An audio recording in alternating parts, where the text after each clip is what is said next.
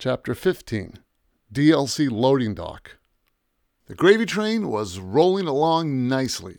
I did two paintings last week that Linda and I delivered to the DLC headquarters. Each time I invoiced Veronica, one week later, I'd get a check for my work. I figured that in about a month, I'd be able to put down a huge deposit on a new car.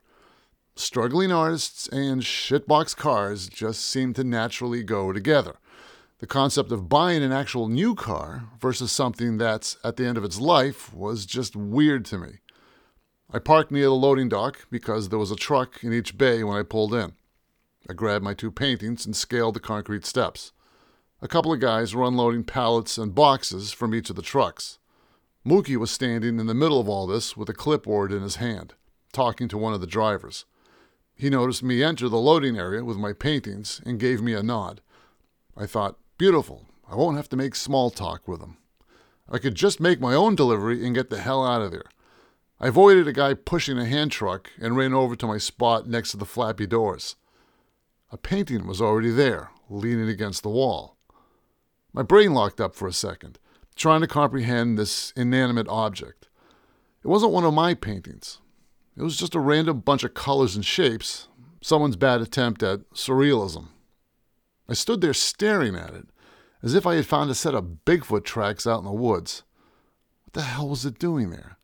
Did one of those guys just take it off one of the trucks? Like mine, there wasn't a frame on it, so it wasn't ready to go upstairs and get stuck on a wall someplace. I leaned my two paintings in front of it.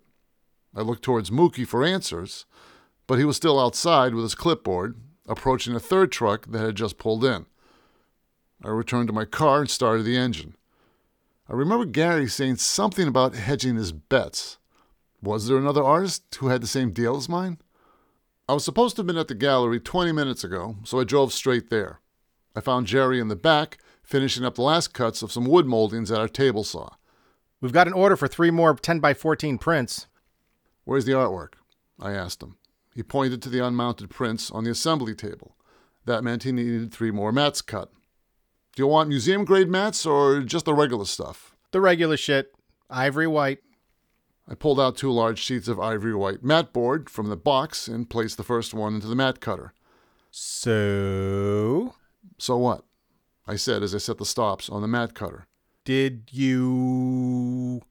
I stopped and looked at Jerry. Did I what? Did you guys.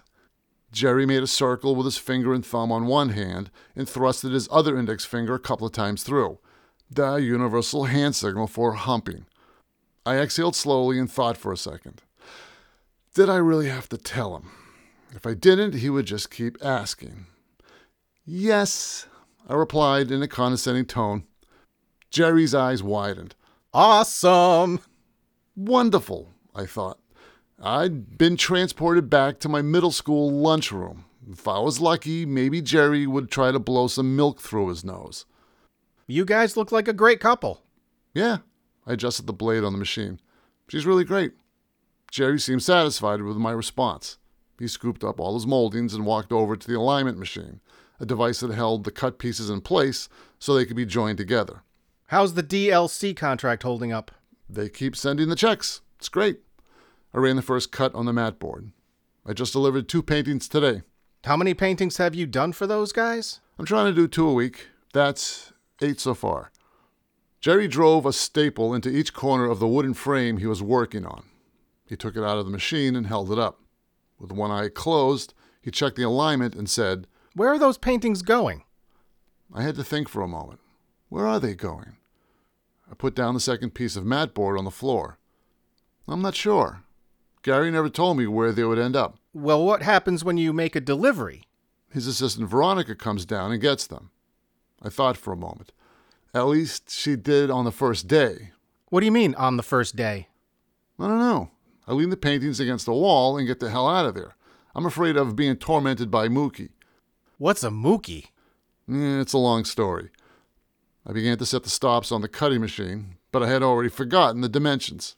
I was completely distracted by Jerry's questions. Is he going to have a showing of your work? That never came up. Maybe it's in the contract. I absentmindedly started turning the stop screw on the machine. I'm guessing he's putting them up in the hallways of all the buildings they own. They do own a crazy amount of real estate. Think about it. If you hung artwork in every room of the DLC Corporation, including all the hallways, that would be what? Hundreds of paintings. That's a crap load of artwork. It Makes sense, right? He nodded as he squared up the edges of the next frame. Will they allow you to see where your stuff is hanging? They should at least tell me that, right? Jerry broke out in a big grin. You could have your own gallery showing down there. He pointed to the blank wall and pretended to be a museum tour director. And this one by the water cooler was painted by Gavin in 2016. It's called The Sunset at Poland Springs. He crossed his arms and pretended to be a snooty patron. Yes, yes, I like how he mixed the subtle hues of blue to create the sheen on that plastic jug.